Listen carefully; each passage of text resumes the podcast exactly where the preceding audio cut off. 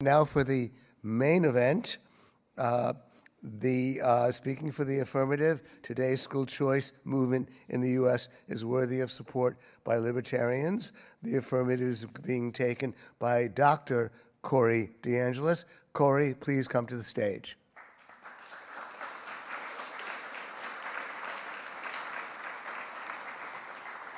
Uh, speaking for the negative, uh, Stephan Kinsella.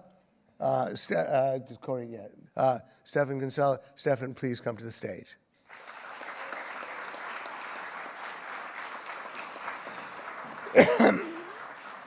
right. Uh, Jane, uh, please close the voting. Uh, all of you, uh, 700 people out there, your voting is being closed as well.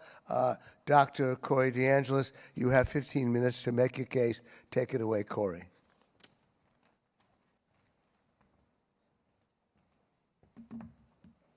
Hey, how's everybody doing? Yeah. Look, we have a huge audience here. We got about, what, 100 libertarians here. In other words, we have all the libertarians in New York City that showed up. It's pretty great, right? Uh, uh, I might actually be wrong on that math there. I went to government school, so I don't know if I got that number uh, correct. But thank you guys all for being here. Gene, thank you so much for the uh, introduction. Thanks for inviting me out. Thank you, Soho Forum. Thank you, Reason Foundation, as well, for sponsoring the event. Uh, but, Gene, you called me doctor. I got to correct the record really quickly. I'm not a real doctor, I'm more like a Jill Biden doctor. I have a PhD in education policy, but uh, so I can't help you with the, the, the, important stuff, but I can help you with some math problems sometimes. Uh, but look, uh, I'm here to support the re- resolution that uh, today's school choice movement should be supported by libertarians. Uh, and I will say this is a debate that with an opponent that I'm not used to. I'm usually arguing against leftists like Randi Weingarten and the teachers unions and socialists who want to trap kids in failing government schools, making the case against school choice. They argue this this will defund and destroy the public schools. Libertarians might say, yeah, yeah, that, I wish that would happen. Uh, uh you don't have to sell me on it. I already support school choice is the, is the meme these days. Uh, but look, uh, I actually like my opponent today, Mr. Kinsella. Thank you for showing up as well. It's, it's great to have a, a, a strong opponent in this debate on an important topic as well.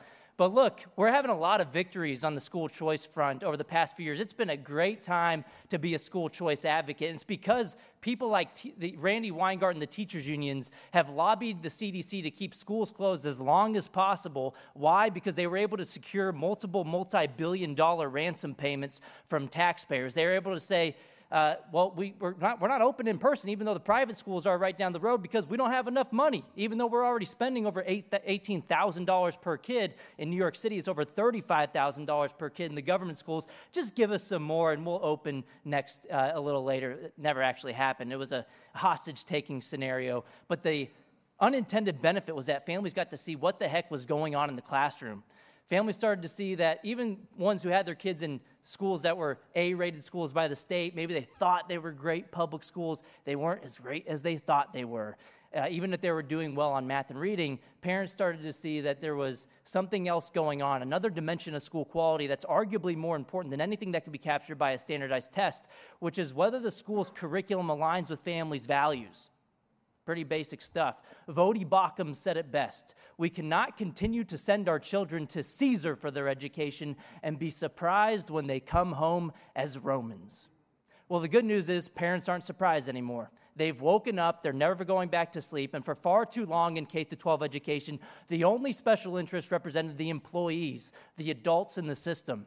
But now the kids have a union of their own and they're called parents. They're a new general interest, not really a special interest. And we've had nine states in the past two years alone pass Milton Friedman's vision of universal school choice. What do I mean by that? Arizona and West Virginia were the first states to do so, Ohio being the most recent. Uh, and look, you can take the funding that's meant for educating your child to the government school if you want. You can uh, it's actually a, pr- a, fraction of the funding. In Arizona, for example, it's about $7,000 per student. It's the state portion, about half of the total sp- uh, spend. And you can take it to the, the public school if you want. If you like your public school, you can keep your public school. For real this time, unlike with your doctor. But, but if not, you can take that funding to something called an education savings account that can be used to pay for private school tuition and fees. You can use it for charter schools, for home based education options like homeschool co ops, private tutors, uh, micro schools, which the Wall Street Journal just wrote about today. In fact, they had another uh, editorial piece where they pointed out that the, it was, the headline was The Teachers Union's Tiny Little Enemy. They were referring to Prenda micro schools in Arizona that have sprouted since the introduction of these school choice education savings accounts. And what happened was the union had an opposition research sheet on Prenda micro schools because they're so threatened that their monopoly is, is not going to continue. It's going to crumble before their very eyes, and it actually is uh, over the past few years. But that opposition research sheet leaked to one of my buddies, went to the Wall Street Journal editorial board, and we got that, that funny headline. I think the picture was a, an elephant that was frightened to death of a, an, a little ant because any ounce of competition is going to shatter their monopoly, and, and good. The main argument from the left is they'll say, this is going to destroy the public school system. But that doesn't actually happen because uh, of competition. 29 studies exist on this topic, and 26 of 29 studies find statistically significant positive effects of private school choice competition on the outcomes in the public schools, too. Whether we like it or not, a lot of people like their public schools. I think it's uh, uh, more of Stockholm syndrome because they're forced to send their kids there. They, they basically have to pay twice in the current scenario. Just imagine if you were assigned to your nearest government grocery store getting government cheese, and in order to, to stop getting poisoned by the government food, and in order to go somewhere else, you had to pay twice to, for another grocery store, or get, get this, get up and move to another uh, area that's assigned to a better government grocery store that's probably going to fail in a couple years anyway. That doesn't make any sense at all. We don't do this with any other industry in the United States. But with school choice, that allows for more bottom up accountability. Families can vote with their feet. And uh, it allows for more uh, equality of opportunity as well because the most advantaged already have school choice in the sense that they can already pay twice. They can pay for the government schools through the tax system while not using it, and then paying for private school tuition and fees out of pocket. This will allow for more families that didn't have opportunities before to have more uh, uh educational opportunities. So it's been a great couple of years. It's become a political winner. Anybody watch the midterms? Uh, I don't think the Libertarians won in the midterms, but there, was, there wasn't a, a, clear victor in the midterms. People were talking about a red wave, right? There wasn't a red wave, there wasn't a blue wave, but there was a school choice wave. 76% of the candidates supported by my organization, the American Federation for Children, and our state affiliates won their races in 2022. And we didn't just play in the easy ones, we targeted 69 incumbents in state legislature, legislatures for opposing parental rights in education, and we took out 40 of them. It's the hardest thing to do in politics to target incumbents to take out a sitting legislator. And you don't have to take my word for it. Of course, Corey's going to say this about his own organization's track record. Just look in the liberal tears in the New Yorker magazine where the author lamented that, yeah, check this out. Education freedom candidates fared depressingly well in the midterms.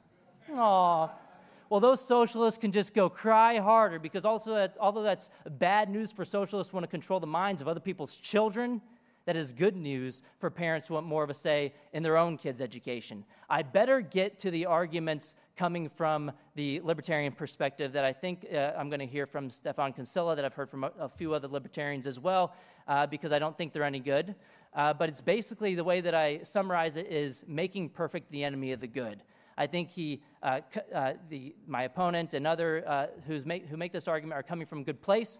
We're both anarcho capitalists. We agree on the end goal, but I think we disagree on incremental reforms and how uh, we improve uh, how we're doing today. But the main argument is with government shekels comes government shackles. Well, look, if the funding's following the student, you're going to turn the private schools into public schools, and everybody's going to be worse off. Is going to have government controlling all schools, and we're going to be screwed, basically. Well, I think that's making perfect the enemy of the good. And one of the main reasons for that is that we should take the incremental win in the right direction is that the government can already regulate private and home education today. And they have historically. Think about Oregon in 1922. The state outlawed private and home education uh, entirely. You had to send your kid to the government schools. Was that because of a school choice program in Oregon? No, they didn't have any school choice programs. They still don't. And they still outlawed private and home education. Uh, thankfully, three years later, in a Supreme Court case, it's the Pierce versus Society of Sisters, where the court famously ruled the child is not the mere creature of the state, they overturned that bigoted law. But they do so today as well. The government authoritarians in office clamp down on private and home education. And look where we're at today in New York City. They were coming after the yeshiva Jewish schools because they were not substantially equivalent to uh, the government schools. Well, the, the, the yeshiva schools responded by saying, well, we don't want to be substantially equivalent. That's why we started these private schools, because we want to have a better education than the one being provided. And we want to raise our, raise our children the ways uh, that, that we would like to do so. Uh, and New York has one of the worst homeschooling laws on the books. I'd say the worst if you look at HSLDA's website, the Homeschool Legal Defense Association, the worst uh, uh, homeschooling law in the country. They don't have any private school choice programs in New York City. Uh, but if you look at states like Oklahoma, Iowa, Idaho, which all have universal school choice, what do I mean by universal? Every single family can take their children's state funded education dollars to the education provider of their choosing public, private, charter, or home based education option. And they have the lowest regulation of homeschooling in Oklahoma, Iowa, and Indiana, states that have universal, full throated school choice. Uh, so, in general, states that have more education freedom when it comes to school choice, also have less regulation of home and, and private education as well. And why, what's the reason for that? Look, school choice cuts against the likelihood of government overreach in at least three ways. One, you have fewer kids being indoctrinated in government schools, being taught to like big government policies. They're going to turn out to be a little socialist to vote for big government later when they're being indoctrinated in government schools. We have over 50 mil, about 50 million students being indoctrinated in government schools today. This is an escape valve, an escape hatch that allows more families to have opportunities uh, which might have more of a free market type of education that aligns with families' values, which is uh, more so with the general public than with the socialists who think big government is the uh, answer to everything. Politics is all about coalitions, and politicians respond to special interests and pressure groups. Well, if you have more people using private and home education through school choice initiatives, you build a bigger coalition to fight back against authoritarian government overreach in the future.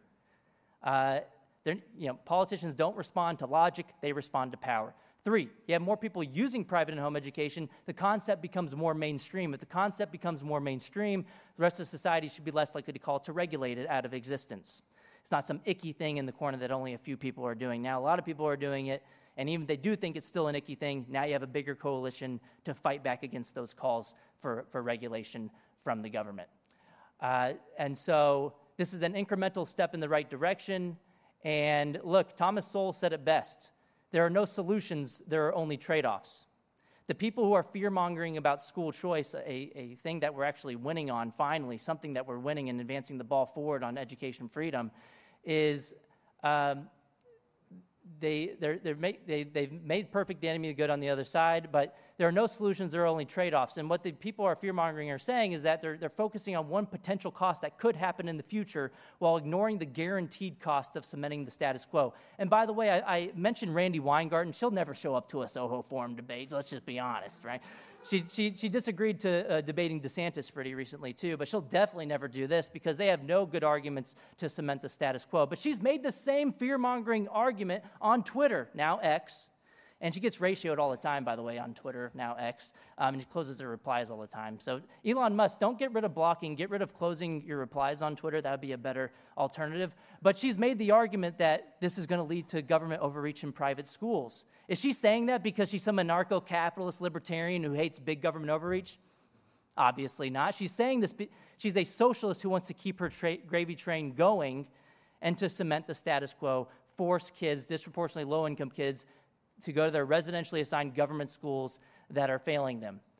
Uh, so, look, this is an incremental step in the right direction. We shouldn't make perfect the enemy of the good. We should take the W, or else we're going to be stuck with the L. And look, not all school choice programs are created equal. Look at the law, look at the bill. And the ones that are being proposed today, and that's what I'm defending today's school choice movement, is worthy of our support are unregulated. They have specific provisions. Look at the Arizona statute, for example. The original statute has specific provisions to say that if you accept the funding, you're not a state actor, you're not a government school, you don't become a government school. The government cannot control your creed, admissions processes, mission, or disciplinary policies, et cetera. They have anti regulation language built into the law. So I think that's the kind of school choice that we are pushing at American Federation for Children. That's in our model legislation. It's also in the Institute for Justice's uh, model legislation as well. Uh, and so that, those are, uh, we, we should make sure to read the bill, and these, these are, are better proposals than, than what we've seen uh, uh, in the past. And oh, th- this is all voluntary. As libertarians, we should be on board with things, uh, families making their own individual cost benefit decisions. There has never been a school choice program in the history of the United States that forces you to take the funding. And if, it, if they did, I'd be against it too. But there's no such program that does so. Every single family can take, make the cost benefit decision for their own children. But as libertarians, we shouldn't you know, if you don't want to take the money, fine, but you shouldn't look to another libertarian or other fam- family, uh, regardless of their political background, and to say, you can't take the money. I know you can't afford to home or private educate your kid, but you can't take that money because I don't want to do it for my own parents. And with these laws, we've also seen a separation between home educators and ESA students. If you set, accept the funding, you won't be defined as a home educator because of the potential, uh, uh, which hasn't happened before, but there has been the argument that, well, what, what if you don't take the money and you still get the regulation. One, that can happen without school choice. But two, we've built into the model legislation as well. If you accept the funding, you're defined as an ESA student, student as opposed to a homeschooler, even if it looks like you're doing the same exact thing that you were doing before to prevent any regulatory spillover from happening. Uh, so I, I, think I'll leave it at that. Uh, thank you guys so much for coming out uh, all 100 libertarians in the New York City area. Look, let's not make perfect the enemy of the good. Let's take the incremental victories. I'm with you, I'm an anarcho capitalist as well. But there aren't any other better solutions. There are some being proposed by Republicans to use state control to have a one size fits all curriculum to ban CRT or to ban other things or to promote uh, American education. I think you're never going to get out of this mess through uh, an, and the only way out is through freedom as opposed to force, is to allow families to choose the schools that best align with their own values and meet their kids' needs in other ways. Otherwise, you're forcing everybody into a one size fits all system where you have one group of people, typically not even the majority, a minority, a special interest, the teachers' unions, controlling how to raise other people's children for them. That's in the current status quo, and that's that you're always going to be stuck with that problem with top-down solutions, where Republicans have, in particular, have uh, tried to to tweak the system in order to, to the better uh, solution is from the bottom up. Allow families to vote with their feet, advance the ball forward with education freedom, and don't force anybody's your view on anybody else's children. Thank you guys so much. Thank you, Corey. Speaking for the negative, uh, Stephan Kinsella. Take it away, Stephan. All right. Thank you very much, uh, Corey and Gene. Um, I give up. No, just joking. All right. So. Uh, you reported that, right? so there are many ways to explain why intellectual property is illegitimate. Oh, sorry, that's the wrong debate.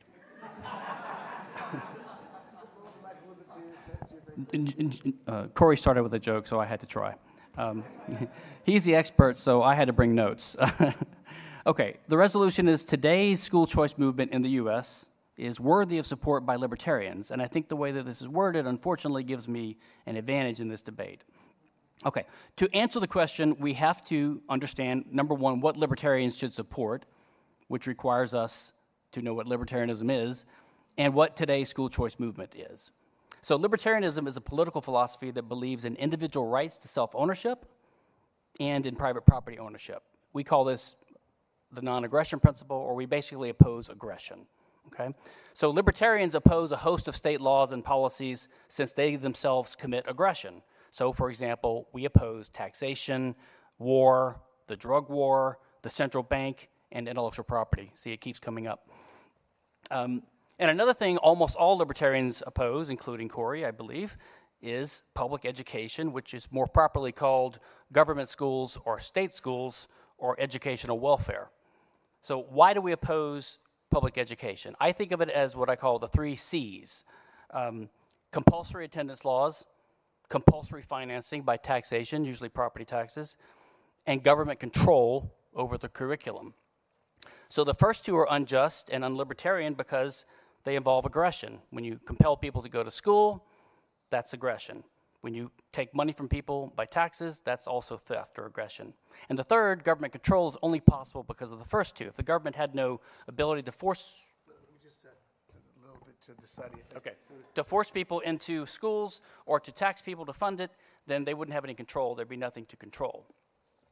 And of course, this control results in state propaganda and indoctrination in the public schools. So the kids learn things like be a good citizen, believe in global warming and democracy, sign up for selective service to fight in the state's wars, mask up, vaccinate, and lock down when we say so. Okay? So this predictably results in education that is too expensive, inferior to private schools, and full of indoctrination and state propaganda. So no surprise libertarians oppose it. So we oppose public schools and we support eliminating them or reducing it and moving it to a private system. So in short, we support separation of education and state, just like we support separation of church and state. Now, if we had a state subsidized church system in this country, like some countries still do, and like the US actually did for quite a time after the Bill of Rights was ratified in 1791. For example, Massachusetts had a religion called Congregationalism, which is the official religion of Massachusetts, showing that the Bill of Rights didn't limit the states but only the federal government. Um, would libertarians now be arguing for improvements to this system by introducing church choice? Or would we be arguing for separation of church and state? I think it's obvious what we would be arguing for. So, what libertarians support is reducing the three C's Get rid of or reduce compulsory attendance. Get rid of or reduce school property taxes and funding of educational welfare. And reduce government control, which would be naturally come by reducing the first two.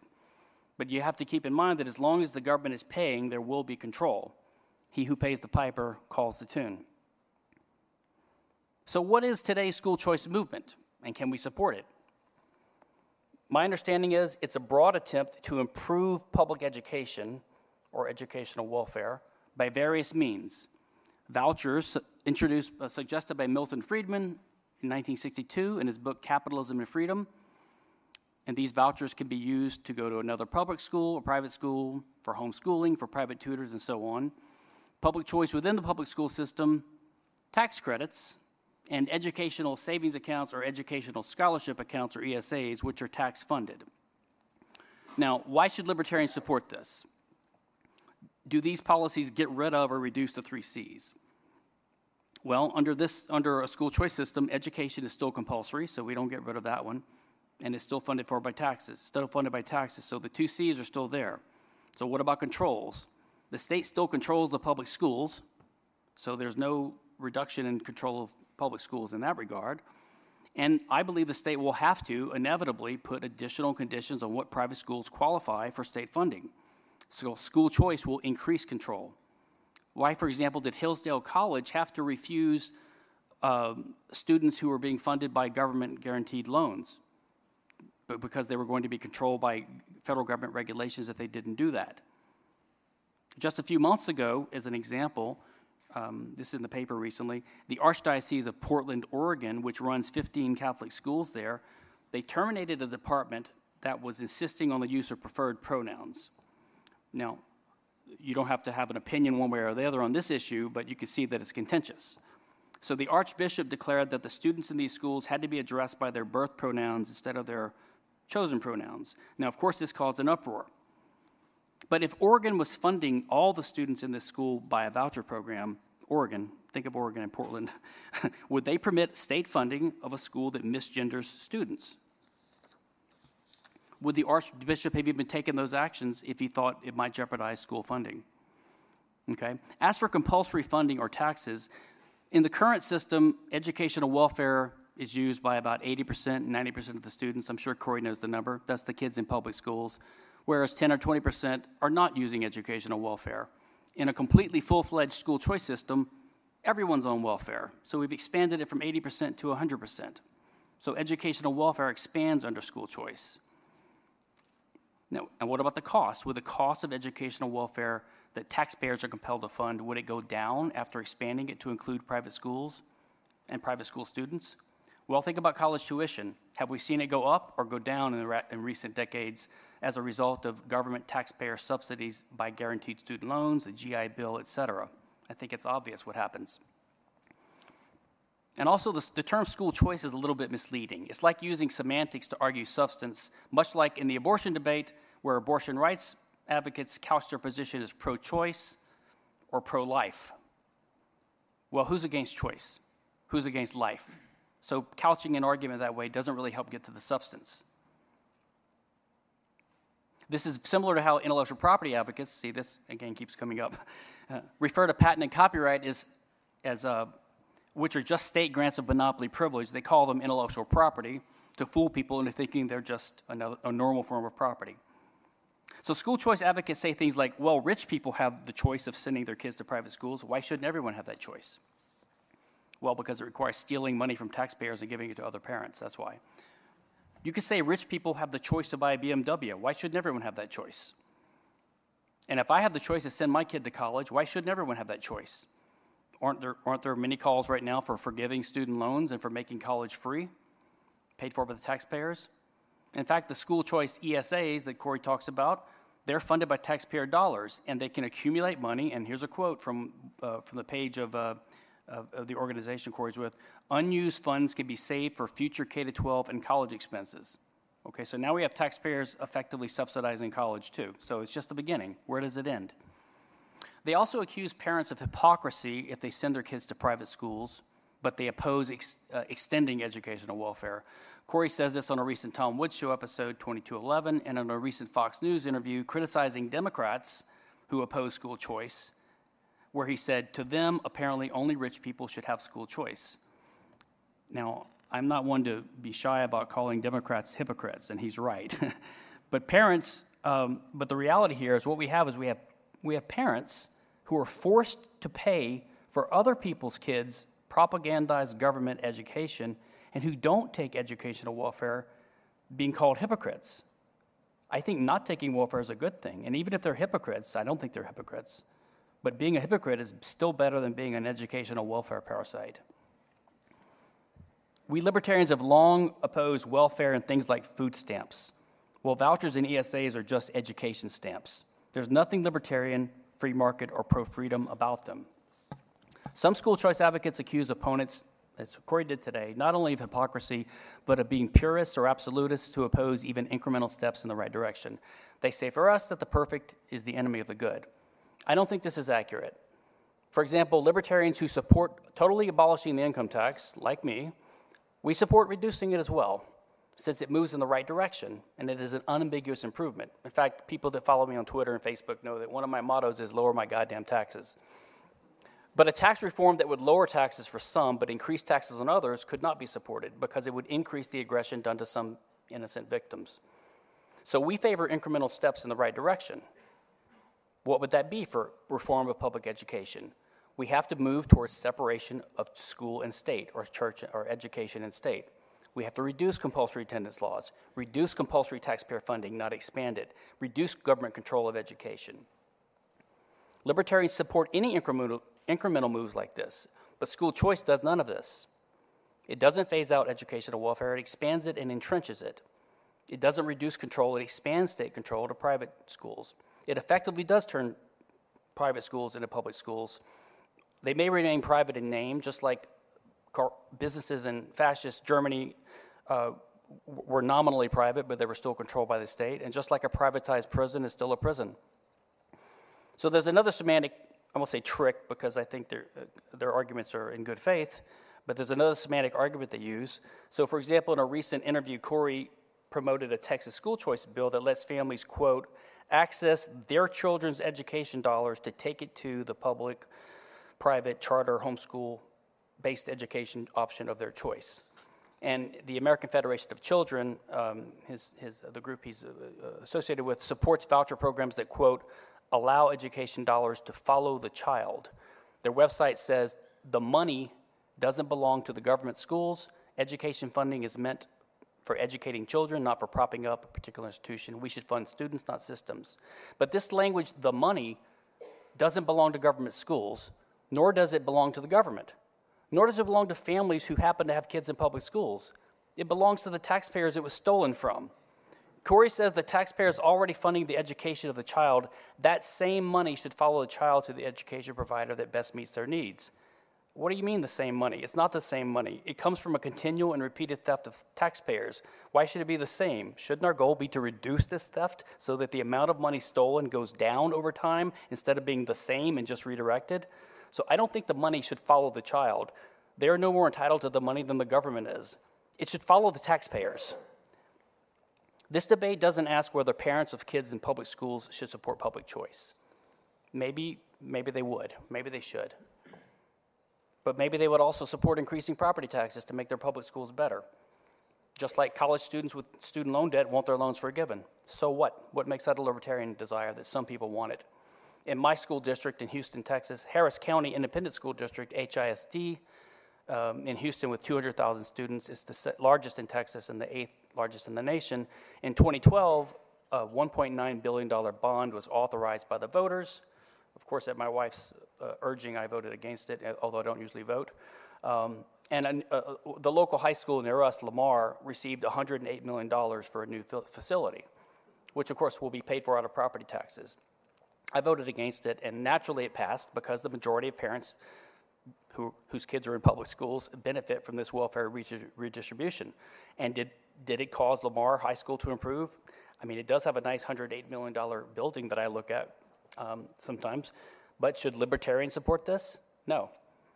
And maybe Social Security recipients would favor increasing Social Security payments, but do libertarians?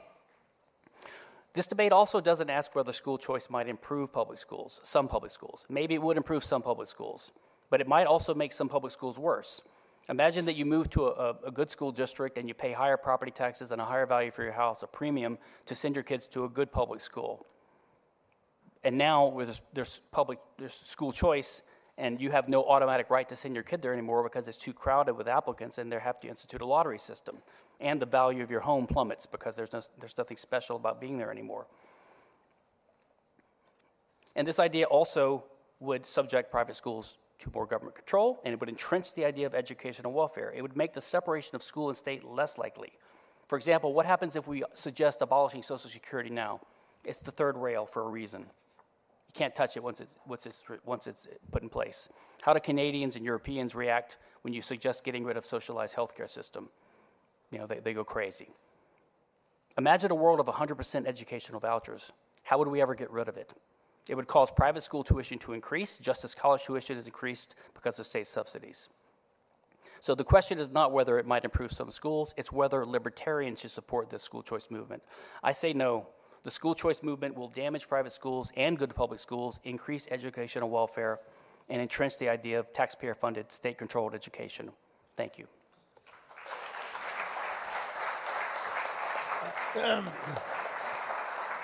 Thank you, Stephan. Uh, rebuttal, Corey, you want to take the podium? Yeah.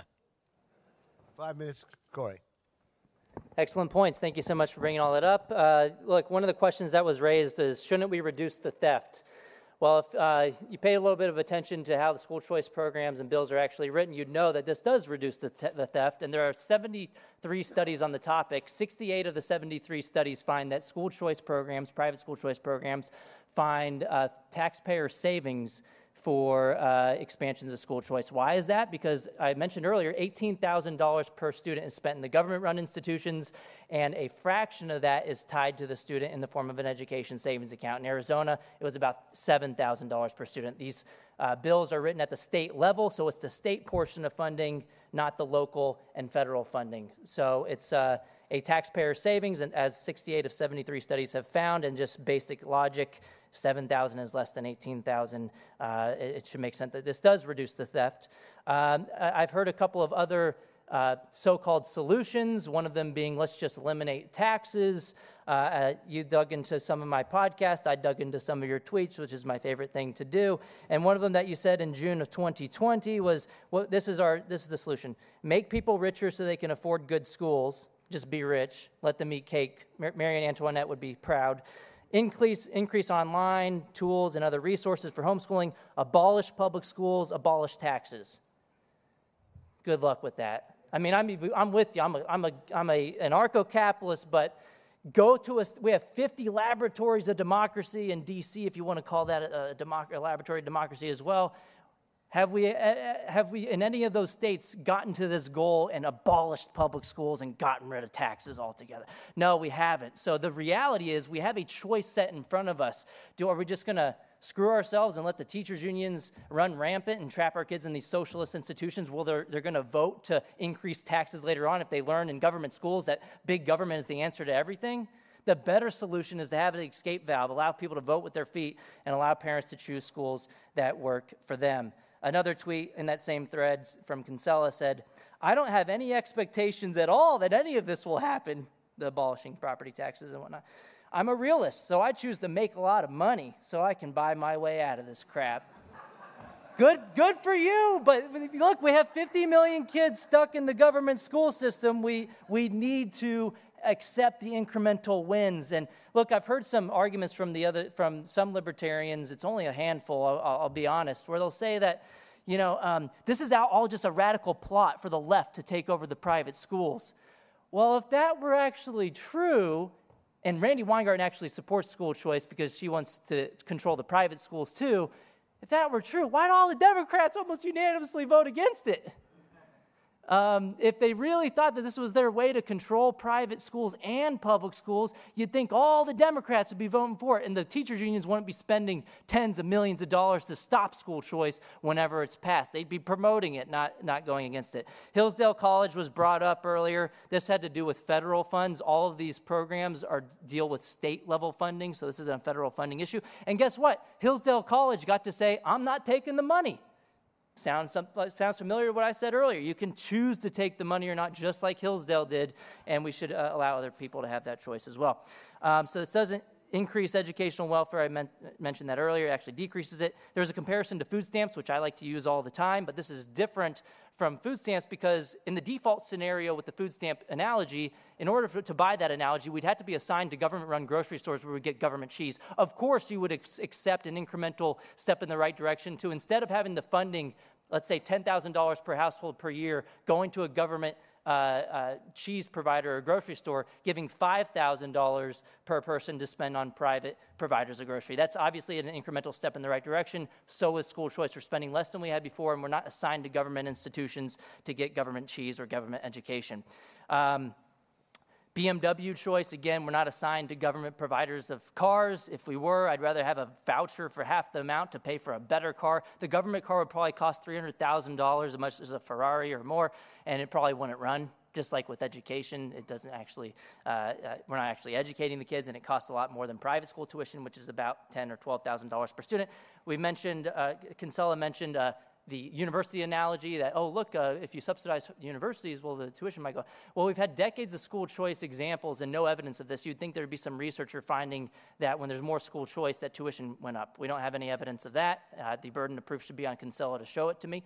Uh, but look, and the, the theoretical effect on tuition is ambiguous because although subsidization should increase prices, increase demand, increase in supply because of more providers meeting that demand, should decrease prices? And competition should have a, a, a negative effect on prices as well. So we don't know the theoretical effect on price overall. It's ambiguous and there's no evidence that it's increasing it. And even if there was a small increase in, in cost, the overall cost is mathematically going down because we're spending a lot more in the government schools. And this is just one cost outweighed by the huge benefits of giving families choice.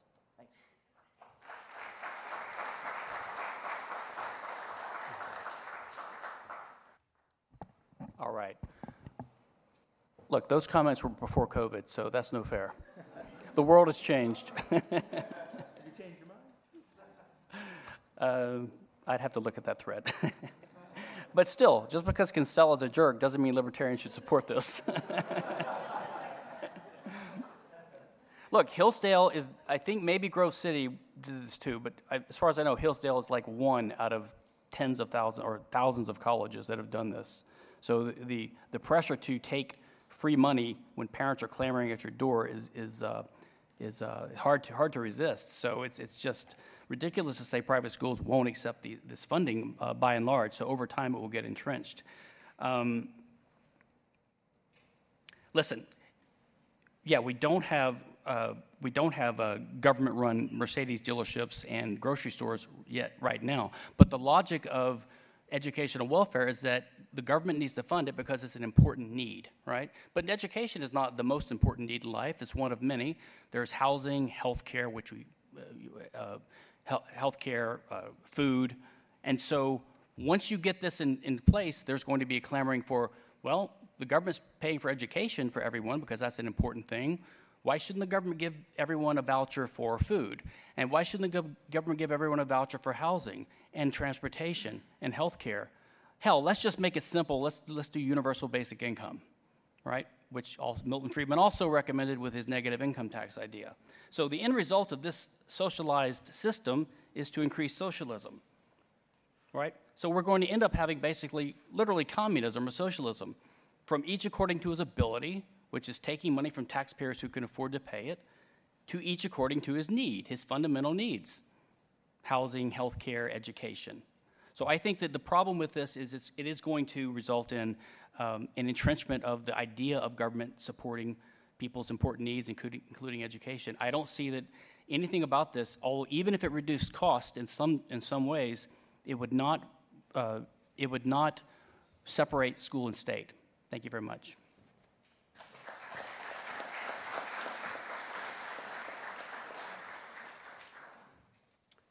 Okay, we, uh, we now go to the uh, Q&A portion of the evening. And again, uh, to, uh, uh, please line up in front of the mic with your questions. And again, uh, I, uh, I will give special attention to questions that come in from those many people who are watching this virtually. But we, we do have some people at the mic. Please phrase your question, ask a question. No need to identify yourself. And uh, if there's anyone in particular to whom you're going to address the question, name that person. What is your question, sir? This question is for Kinsella.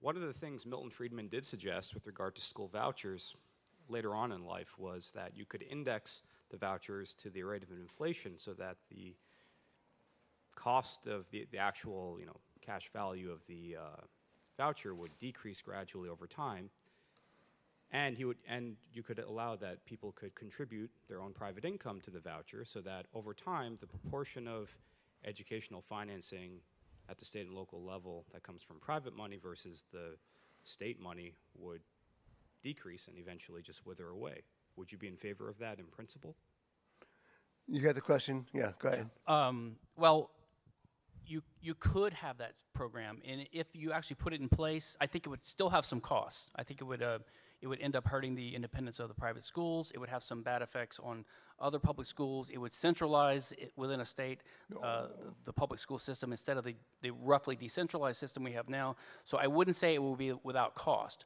but if it was reducing taxpayer funding over time, that would be something in its favor. So you could do that, but today's school choice movement, as far as I know, is not arguing for that. They're not saying um, it costs twenty-four thousand a year for a student. We're going to give them six, and then every year we're going to chop it by ten percent until we're done with this thing, and the parents have to come up with a difference because the, the greater the shortfall, then the more the clamor is going to be. Well, this is only helping the rich because only the rich can come up with the difference. So I think you're going to have the opposite. I mean, what do we have every year with Social Security recipients? They want you to raise their benefits every year because once they're used to an entitlement, they want it to go up, right? And once every private school is taking this, I think their tuition will go up. So then they're, we're going to say, well, we have to uh, we have to increase the amount of the vouchers. So I, I think vouchers will grow over time once we entrench this idea. But Com- yes, I would be happy if the goal was to lower it, and that was in these bills saying 6,000, 5,000, 4,000, 2,000, and 10 years we're done. Comment from you, Corey. So it looks like you came pretty close to agreeing with the resolution because it's all these programs are tied to a fraction of what is being spent in the government schools, although it's not going down over time. So just to be fair, uh, but look, libertarians, if if we're, I, I heard you earlier taking some shots at, at Milton Friedman. If we're going to exclude Milton Friedman from our movement, if we're trying to build coalitions and get things done, we're doomed. If we're ex- if we're excluding people like uh, Milton Friedman from the movement. Question. Yeah, thank you both, gentlemen, for an excellent debate. Really great arguments on both sides. Uh, this is for either of you who want to take it on, but uh, Mr. Kinsella, when he put forth his argument, he gave us a definition of libertarian that is maybe not uh, the entire universe of libertarianism. It's a particular view of libertarianism that might be termed utopian libertarianism because it's, it's basically a view of libertarianism that probably has never existed anywhere in any place at any time.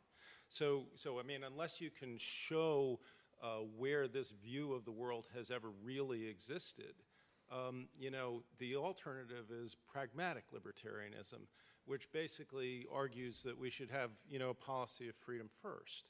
Uh, you know, so is this a serious flaw uh, in Mr. Kinsella's argument that, you know, he hasn't gotten, you know, he hasn't really included the universe of libertarians, many of whom accept, well, we have to accept democracy, right? So we have to accept taxation as and rule of law. Therefore, let's just try to in- expand freedom as much as we can, given the political realities. Um, Stephan, you, you're the one who got insulted there, but uh, let, let's, let's let, let, let, excuse me, let's let, let's let Corey respond first, and then you can have your say.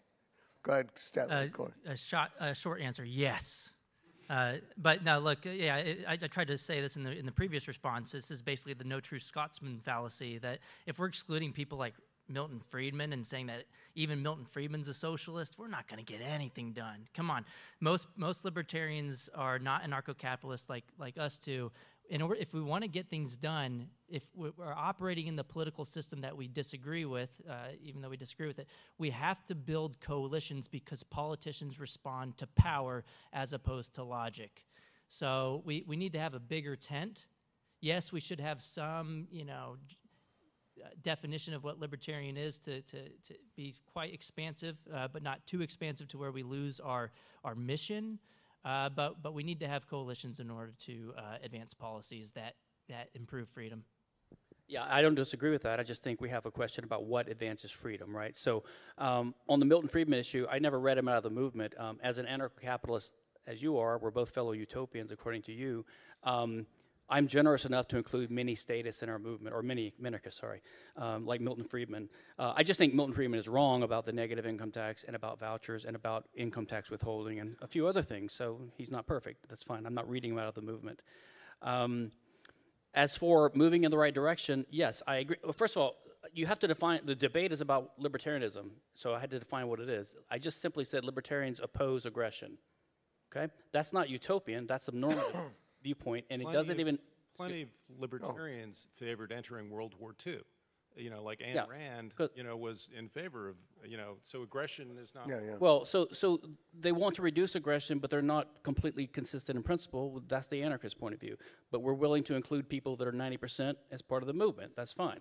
I simply said our general goal is to reduce aggression and law. I mean, most libertarians do oppose the drug war, war, at least confiscatory taxation, uh, and public education. We all oppose that. So the question is simply, given that that's our set of values, which I wasn't here to defend libertarianism, the question is, do libertarians, should they support school choice? So given those values, should they support school choice? And they should only support school choice if school choice results in uh, an improvement of the situation in terms of those values. So that's all. Um, I have a question from uh, one of our uh, virtual watchers uh, that's clearly addressed to Stephan. Uh, uh, Mr. Kinsella, what if without public funding, half of kids just didn't go to school at all? Is that a problem for you? Well, again, um, I'm assuming that libertarians oppose public education, so I wasn't here to defend public education or to defend abolishing public education. I'm assuming that most libertarians are already against it. So that question is not about whether we should do public education by means of government run schools or by means of vouchers. That's a different issue. Um, but yes, in, in, my, view, uh, uh, we ought to reduce compulsory attendance laws, and if that would re- re- and, and, and make it easier for children to work as well, because you can learn a lot by working right? Um, so, uh, would I have a problem with it? Yes, probably in this world, but I would have a problem with people being poor as well. And I think the solution to that is capitalism, having a rich society and, and charitable people that can help out people who need help. Comment from you, Corey, on that question? Uh, no.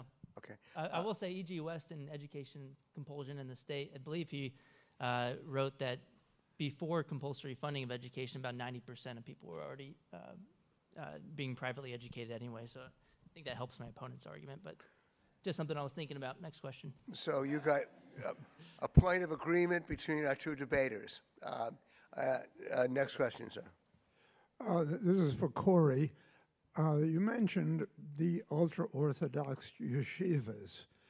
And do you feel that the society or the government or society has any responsibility to make sure that those children get a secular education, or the fact that they don't and the parents agree to it, is that fine?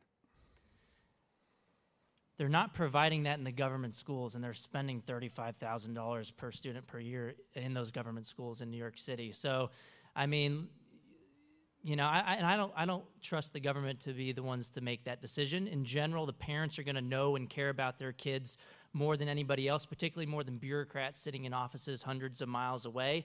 But if there's cases of abuse or some, you know, obvious aggression on the part of the parent to the child, then the government uh, should step in after the fact uh, as far as a pragmatic solution. But yeah, I don't, I don't think that putting this power into the government's hands is actually going to lead to the solutions that that like you have uh, put forward that this is going to educate the general public at, well the government schools aren't actually doing So, that except for abuse, you're okay with the status quo?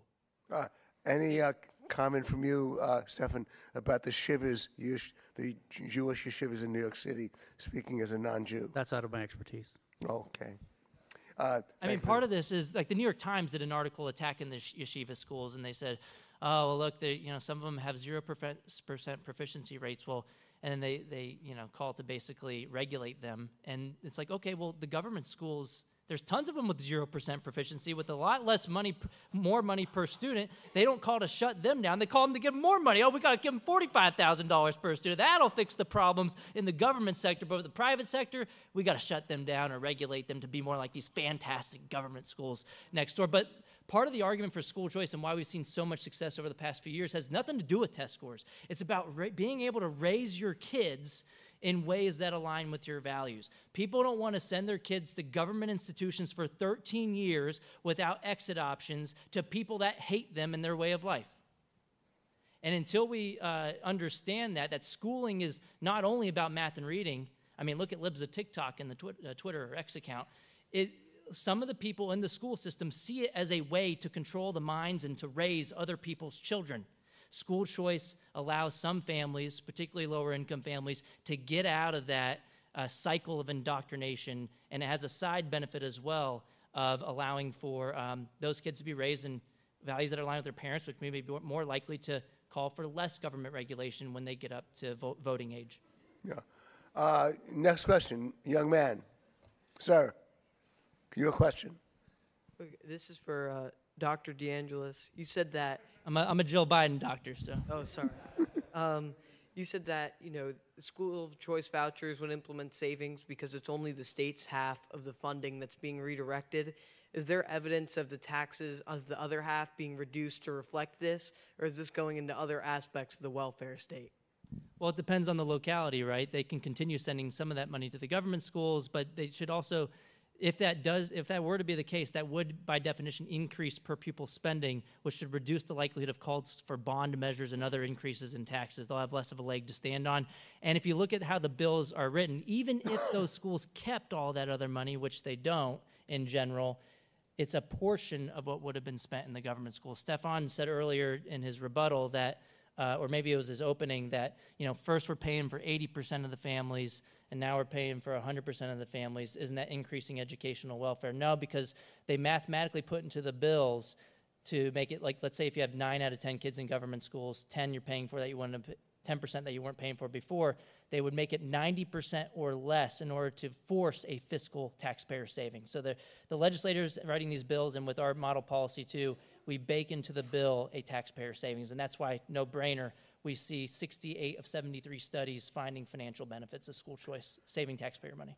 Comment, Stephan? Well, uh, even if it reduces the cost, I'm not sure if it reduces the taxpayer savings because is there a requirement for the taxpayers to get the refund? Because I know that with the patent office, for example, they make a profit every year off of their government provided monopoly, and then the excess profit is diverted into other government programs. I'm sure the post office is the same way when they have a profit. So I can't imagine that if they had a saving, they would just give it back to the taxpayers. I mean, yeah, they could do that, or they, they could uh, redirect it to other uh, works, but then that should also put a lower, uh, it, you should be less likely to call for more uh, taxation in the future for those other works. But yeah, it depends on the place. Uh, Next question. Thank you for being here tonight. Um, today, uh, the average American family can't afford college without um, federal subsidies, and even universities themselves can't afford to refuse it. Um, my question is for Dr. DeAngelis. Um, do you fear that if those uh, normative legislations get passed by either side of the political spectrum, that um, it becomes unaffordable for uh, uni- schools to refuse that subsidy because they just can't compete with the price point um, compared to schools that decide to comply with those normative legislations. Again, from either side of the spectrum, it's just impossible to compete um, to refuse to be part of the system. I mean, this reminds me of something that was said by. Um, uh, could you, uh, Oh. I didn't, could you, could you uh, summarize the question as you understood it? For the- for the- Uh, would I be worried about uh, the pressure to accept the funding um, because uh, it'll alter the market for um, uh, private education in an area? So that everybody would be incentivized to take the money, basically. Is, is that your question? Yeah, that it becomes unaffordable to be not part of the to refuse the financial aid. Right. So I will say we've had school choice for decades. Actually, we've we've had the first school choice program in the 1800s, one in Maine and Vermont called town tuitioning programs. So we've had it for over a century, voucher programs, and 31 states plus DC already have some form of private school choice. Nine of them have full-throated school choice. We've seen this movement for decades, and if you're counting from the 1800s for over a century, we haven't seen evidence of this. I mean, if, I've, I've done studies looking at the schools that choose to participate in the programs or not, one of them being Louisiana. In Louisiana, only one out of every uh, out of the three private schools in the area chose to accept the funding. So you still have a a vast market of non-participating, unregulated private schools, and the other part of this is that supply isn't fixed. You may look at the current supply of private schools and say, well, I don't like any of these private schools. But if you have a voucher in the hand of the parent or an education savings account, well, supply is going to meet that demand and they'll have different curriculums than the existing options. They'll have, especially with, with home education providers, the education savings accounts you can use at homeschool co-ops and micro schools, which are really the biggest threat to the the, the mon- monopoly and the um, um, the, uh, the the teachers unions. You're still going to have a vast market of of providers that don't accept the funding. And again, yeah, this is all voluntary. All the schools can choose to take take the money. We don't have evidence of all of them of ta- taking the money and um, uh, all the parents have a choice to accept the funding or not. And as libertarians, we should we should um, be okay with allowing other schools and other parents to make that own their cost ben- benefit decision, especially when the default option is instead of allowing parents to take a portion of that money. You're going to tell those parents, well, you got to take all that money, the 18,000, send it to the government institutions, whether you go there or not. I mean, this is an easy, this is an easy step in the right dir- direction to take. Uh, comment, Stephan? Yeah. Uh, I, I, sh- I was remiss in not mentioning that uh, if either of you want to put a question to the other, you can do so at any time. You want to put a question to Stephan? Go ahead. Okay, so to the best of your ability, if you had to choose one of these two, uh, I asked you this on Twitter, so you might have remembered this one, but it was before the pandemic too. So um, uh, you didn't have a good answer for me then, so maybe you might have changed that uh, today. But No if you had to prefer one over the other, would you rather have everyone assigned to government-run grocery stores where you have to spend $10,000 per household uh, for every single family, where you have to get the government cheese, or would you rather have food stamps for everybody at an amount of $5,000 per household? If you had to choose between the two, which would you prefer? It's hard to say. I mean, uh, if assuming there's still private grocery stores that you can go to that are actually nicer than the government uh, cheese shops, uh, and if I thought that this this food voucher program would ruin the private grocery stores, I, I, I might have to weigh that against the benefits of the more efficient administration of, of this So a food follow, welfare. a follow-up, do, do you think we have food stamps today? Do you think that that has ruined the private grocery uh, stores and uh, changed how they operate? No, but 80% of the country is not on food stamps. Uh, okay, uh, next question. I'm just curious, how, I'm taking it from the other end, how do the schools, the- the charter schools, select which children uh, who come to present vouchers, uh, which one, how they select which ones to take? How do charter schools select their children, their students? Is that the question? Yes? Basically, yes. So Yeah. There are a lot of people coming. How are the kids chosen? Uh, Stephan, uh, Corey, rather. Yeah. Yeah, I mean, charter schools in general, and the, you know, we haven't seen a lot of the victories on the charter school fronts, but more so ESAs, uh, giving the money directly to the parents to go to private schools. Charter schools are kind of these quasi-public, quasi-private entities, and in most states, they, they have to use random lottery admissions. So when you hear from the teachers unions that they're picking and choosing their students, that it's the school's choice, not the parents' choice, that's actually not the case because they use random lottery. But I think it should be the school's choice, and that's why uh, today's school choice movement is seeing most of the victories on the private school choice front, where they get to keep their disciplinary standards, they get to keep their admissions processes, and um, it, you know, there could be a statement of faith uh, as part of the application. It, it really depends on the school. It could be testing requirements. There's a whole host of different ways that uh, private schools could uh, accept or not accept students, and I think that should be up to the um, uh, the individual private schools, and that's how it is in most places.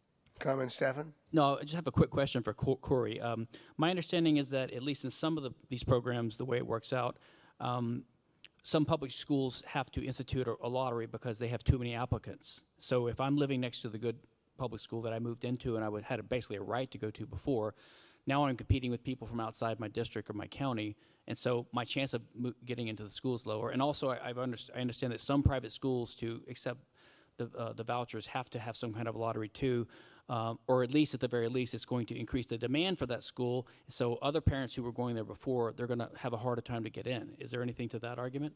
Yeah, so private schools don't have to use a lottery uh, when accepting voucher students. They get to uh, have their admission standards, and that's in our model legislation and also Institute for Justice's model legislation. I, I would have a big problem if, if they had to give up their disciplinary standards and their admissions processes. But to your first question about um, public school choice, that's again, that's not really the big thrust of the victories in today's school choice movement. This is more so, uh, you know, you can you can you can choose your your drink at dinner as long as it's a Coke, where you can choose different government schools.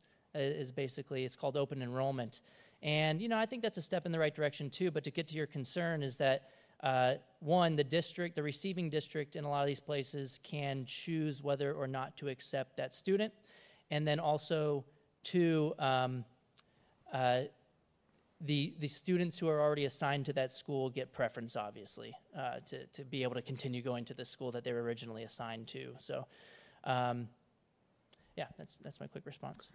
Next question. Uh, Sarah? Yeah. Assuming that the, um, assuming we get a critical mass of children in private schools, homeschooling, et cetera, such that politicians are incentivized to regulate, and assuming that we have enough government, mon- government money funding them, that they are incentivized to bow down to the regulations and obey them, couldn't parents use microschooling and homeschooling to create so many targets for investigation and unenforcement, or I'm sorry, and enforcement that the regulations are unenforceable, that they can't find the kids? Yes. Uh, sounds like a question for Corey again. Yes. Yes, the, Summarize the, the. Uber approach, I call it. Yeah. Just do it and see, uh, and they're not going to be able to regulate uh, your, your private and home education providers because there's so much, uh, right? There's not enough enforcement. Uh, and so this is what Uber did, right? Like they would just go into cities and expand, and it's kind of like everybody likes it. You're not going to shut us shut us down now. So I think uh, you can imagine the same thing happening with with the micro schools, and I, I think that's why today's school choice movement is so important. Whereas the voucher, you had to get a ticket to go to a private brick and mortar private school. Well, that doesn't open up the market as much as a, the funding goes to a savings account directed by the parent that can be used at private school if you want, but all these other providers that are lower cost options in the form of micro schools. And this is just another side benefit is you can get more of the money directly to the, to the teachers as opposed to the administrative bloat and spending all the money on the fancy buildings and stuff if you have the ESA at a micro school because they can do it out of their own homes in some cases most of that money can go directly to the teacher. And, and in fact, Washington Post, it's a trash newspaper for so many reasons, but they had a good article during the pandemic. They outlined a public school teacher that left the government school system after being in it for decades. They spent over, I want to say, twenty or thirty thousand dollars per student in New Jersey government schools, and this teacher liked the micro school so much they wrote they, they wrote an article about her where she was making more money than she was after decades in the government school system had smaller class sizes, five to 10 children, as opposed to 30, 40. And she had a lot less regulation and red tape because she was able to control the school and build the school that she liked. So this is a win win. It's good for parents, libertarians, students, and teachers as well. Even though it's not good for Randi Weingarten, who makes over $500,000 a year. Uh, next question. Yes, this uh, question is for uh, Stephen or Stephan. Um, would you support school choice laws in the case where only parents who are net state taxpayers uh, are allowed to receive vouchers? Uh, that sounds to me like some kind of approximation of a tax credit. And uh, of all the aspects of school choice, I would never, it's going to be hard to get me to oppose any kind of tax break for anyone. Thank you. So, uh, can just quick responses. Uh, a lot of these programs, I don't have the statistics off the top of my head, but a ton of states have tax credit scholarships. And so, if we if you define that as being part of today's school choice movement, and some of the recent wins in 2021 and I want to say 2023 as well are funded through tax credit mechanisms. Uh, and basically, the way you do it is if you contribute to the, the scholarship granting organization, you get a tax break for doing so, reduces taxes but then those scholarships go to students who apply for the funding. So it's all it's still private dollars. And as the Supreme Court ruled in ACSTO v. Winn 2013, private dollars remain private until they enter the tax collector's hands. Um, so I think Stephan might be able to be more on board with something like that. I have a question, a virtual question for, for Corey. Uh, hasn't government funding for college ruined college education, turning it into induct, an indoctrination camps? Might the same thing happen to elementary and high schools? Yeah, look, I don't have as much expertise on higher education, but the funding of universities, I will say it is over $20,000 per college enrolled student per year, more than what we spend at the K through 12 level.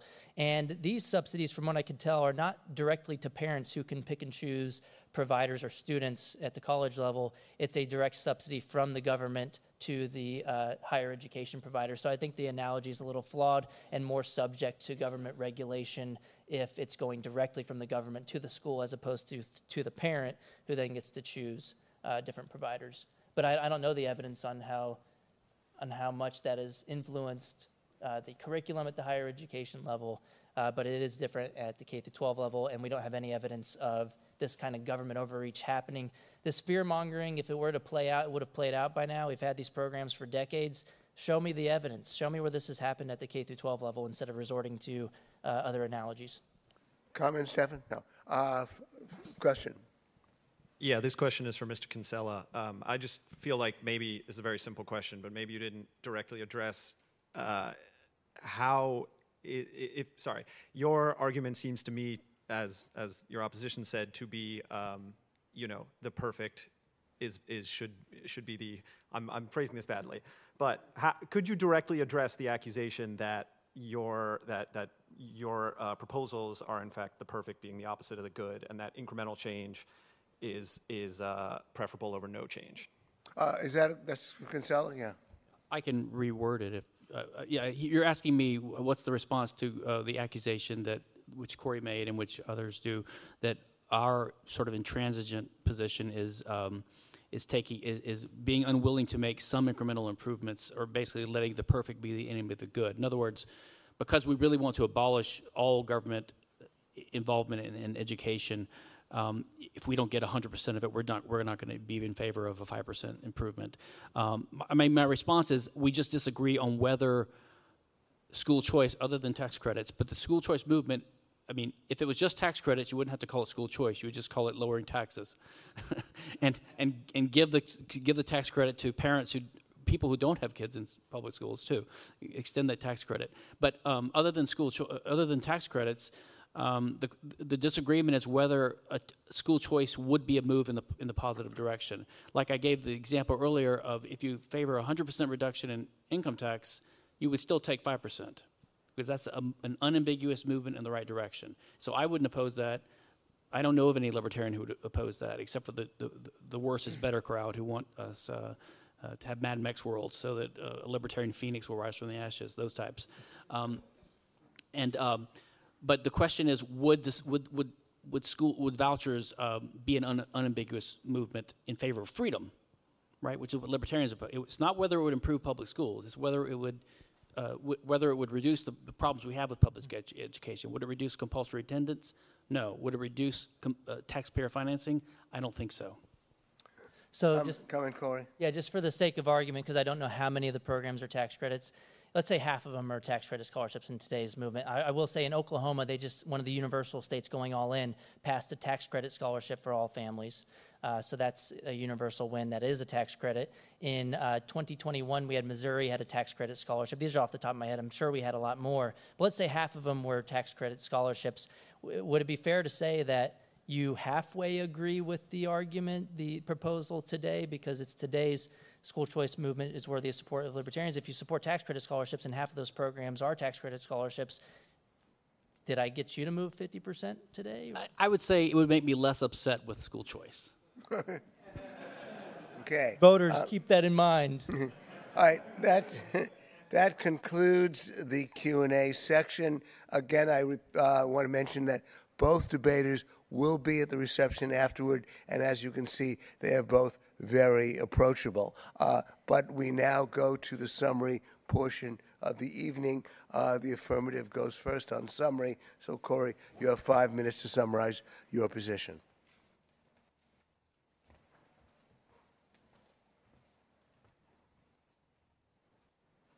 I don't think I need to give the five minutes after the response to that last question.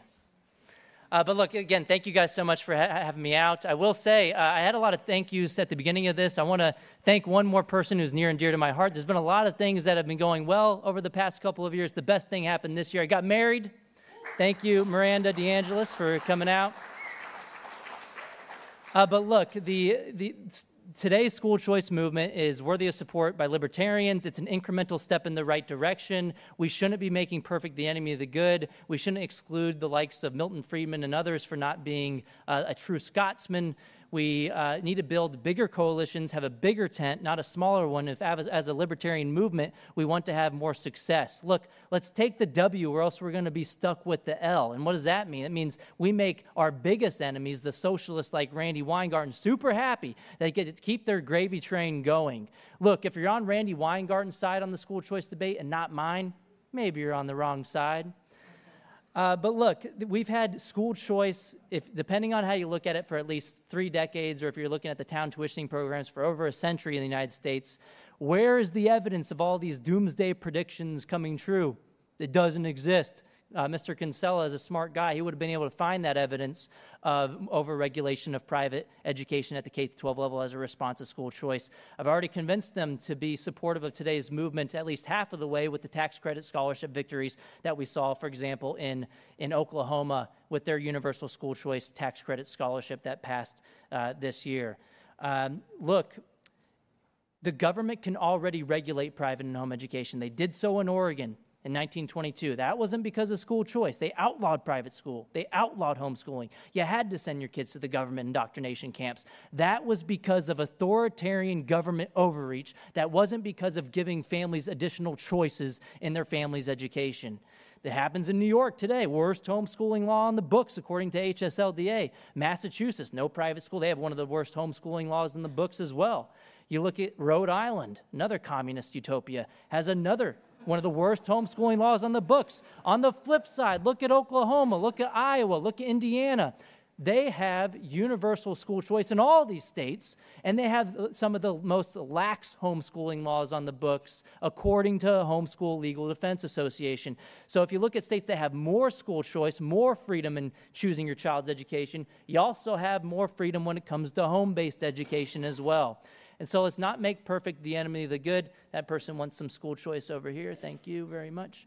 Um, but states that have more freedom in, in, school choice also have more freedom when it comes to um, uh, uh, homeschooling laws. And I think the reason for this is because school choice it, uh, cuts against the likelihood of those future regulations that we haven't really seen playing out for decades now. I don't think it, when is it going to come? It hasn't come yet. It's not going to come anytime soon. I don't think it is. But it, we, we should be um, vigilant in fighting against any of those authoritarian re- regulations that could be called for in the future.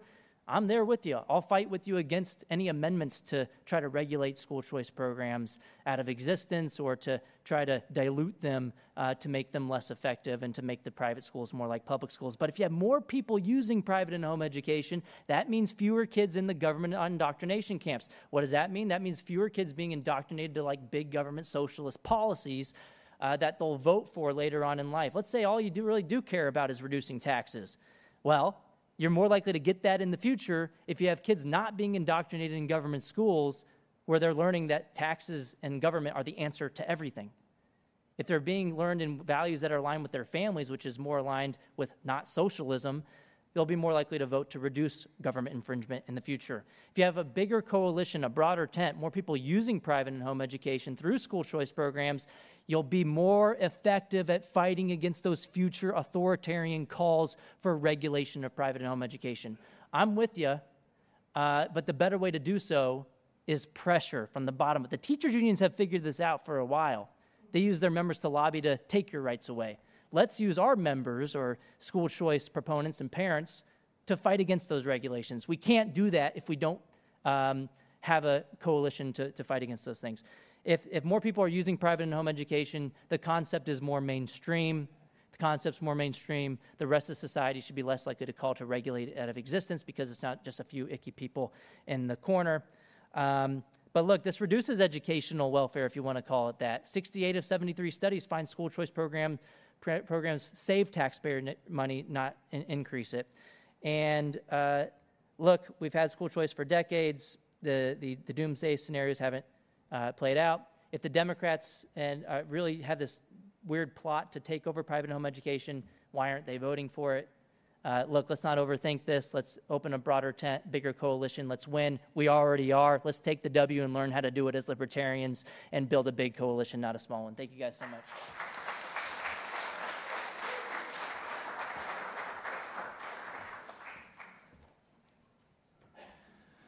All right. As I said in the beginning, the worst policies of the modern democratic state are things like taxation, war, the drug war, central, the central bank, and the Federal Reserve intellectual property, and public education. Uh, you can argue about which one does the most damage taxes, war, the drug war, intellectual property, Federal Reserve, or even public education. Um, so while we want to eliminate or radically reduce all these, shifting public education from one model to the other is not our major concern. So would I be upset if school choice was adopted? as I said, not much. I would be upset if public education wasn't abolished, but if you do it this way as opposed to that way, I'm not that upset by how the government runs its, its, uh, its uh, educational welfare system. And at least it pisses off the right people teachers' unions, Democrats, and advocates of public schools. So, but we need to abolish public schools and educational welfare, but the form in which we provide it is not the main issue. So even though the socialist arguments against school choice are usually bad, doesn't mean that there are not real problems with today's school choice movement in the US. It doesn't mean that it's worthy of support by libertarians. Let's imagine if Milton Friedman had been around at the beginning of public schooling in America and they had never established public schools but simply taxed people and gave every family a voucher they could spend on private school. So now the country's has every kid in a nominally private school being funded by taxpayers. There would be no public schools officially, and 10 times the number of private schools that exist today, all being funded by the state. It would be educational welfare done by market means. So, would the private schools really be private? Would they all not be subject to various government controls? Would there be separation of church of ed- education and state? Or would the state be intertwined inextricably with education? Would we expect vouchers to go gradually down over time and finally disappear? Or will we expect it to be entrenched and to grow over time as college tuition continues to bloat due to government subsidies? As for other, as, and as other welfare programs like Social Security and socialized medicine become impossible to dislodge once put into place, would a libertarian be happy with this universal voucher based educational welfare system or would he oppose it? I think the answer is clear. Supporting school choice ultimately means supporting a system that will, at best, end up in universal tax funded voucher based educational welfare where the private schools have simply become the public schools. So, what do we favor? How should we reform our abysmal public school system? Um, in my 2020 comments, I didn't know I was going to have a debate with Corey. So, um, yes, you can't just say abolish government schools and abolish property taxes if you really want to uh, achieve something. But we can do things. Um, our main goal has to be to separate education and state and to reduce or eventually eliminate all state involvement in education. We have to dial back compulsory education requirements, reduce state funding of educational welfare and property taxes. So, as I mentioned, I would be in favor of a school choice program that says every parent gets a very small amount and they can make up the difference, and, but it's got to go down by 10% every year so that it's gone in 10 years. Unfortunately, I think that this is not going to happen with any of the school choice programs. They're going to be put in place, and if they're successful, it's going to be in place forever. They don't want to put in motion a plan that reduces the overall tax burden over time and phases it down to zero. They don't want to eliminate public schools, they just want to improve it. Okay? Instead of agitating to expand the public school system to include and swallow the private school system, instead of agitating to expand the number of students receiving educational welfare, we libertarians should be arguing to reduce the size and scope of government schools, cut their funding, don't expand it, and shift it to cover private schools. Defund the government schools, cut school funding, cut property taxes, rinse, wash, and repeat.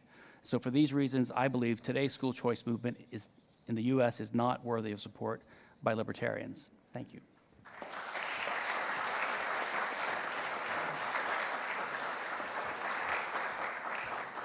Uh, Jane, uh, please open the voting. Uh, Again, yes, no, or undecided on the resolution. Today's school choice movement in the U.S. is worthy of support by libertarians. And again, our uh, 700 virtual visitors are probably going to decide the outcome this evening. Uh, But I have in my hand the uh, sole Tootsie Roll that will go to the winner. I'm going to toss it at him when I get the final vote from Jane. Uh, Meanwhile, again, I want to encourage you to attend the food, the drink, the merriment, the, uh, the further intellectual discussion uh, among us and with our two debaters, both of whom will be attending our after party. Uh, follow the crowds. It's 55 Great Jones Street, two blocks uptown from here. Uh, should be easy enough to find. Follow me. I believe Stephan knows where it is. Corey does. Uh, Corey, follow Stephan in this regard. Okay. And uh, you'll find it. Uh, and uh, that's where we can continue the discussion. Uh, meanwhile, I want to cordially invite you all to our next debate, especially our two debaters might be interested in a September 18th debate, Monday, September 18th, in this hall between Yaron Brook and Bryan Caplan, both of whom are well known. Yaron Brook will defend the resolution. Anarcho-capitalism would definitely be a complete disaster for humanity. Uh, that will be defended by Yaron Brook and uh, opposed by Bryan Caplan, September 18th in this hall. Uh, Wednesday, uh, uh, that yeah, Wednesday, Wednesday, October 18th. Uh, we again we do a debate every month. Wednesday, October 18th. Uh, Mark Mills versus Rosario Fortuno. Mark Mills will defend the resolution. Between now and 2035, electric vehicles in the consumer market will likely disappoint environmentalists by remaining a product bought mainly by the well heeled minority. Again, between now and 2035, electric vehicles in the consumer market will likely disappoint environmentalists by remaining a product bought mainly by the well-heeled minority. That's Mark Mills defending the resolution against Rosario Fortuno, October 18th, 2023. Uh, uh, yeah, uh, this year, of course. Uh, Tuesday, November 14th, we will have a debate with the resolution reading artificial intelligence poses a threat to the survival of humanity that must be actively addressed. That uh, resolution will be defended by Susan Schneider, uh, opposed by Jobst Landgrebe. That's November 14th, a debate on artificial intelligence. Sunday, December, December 17th, for the second time only, we're going to uh, do an experiment with a matinee.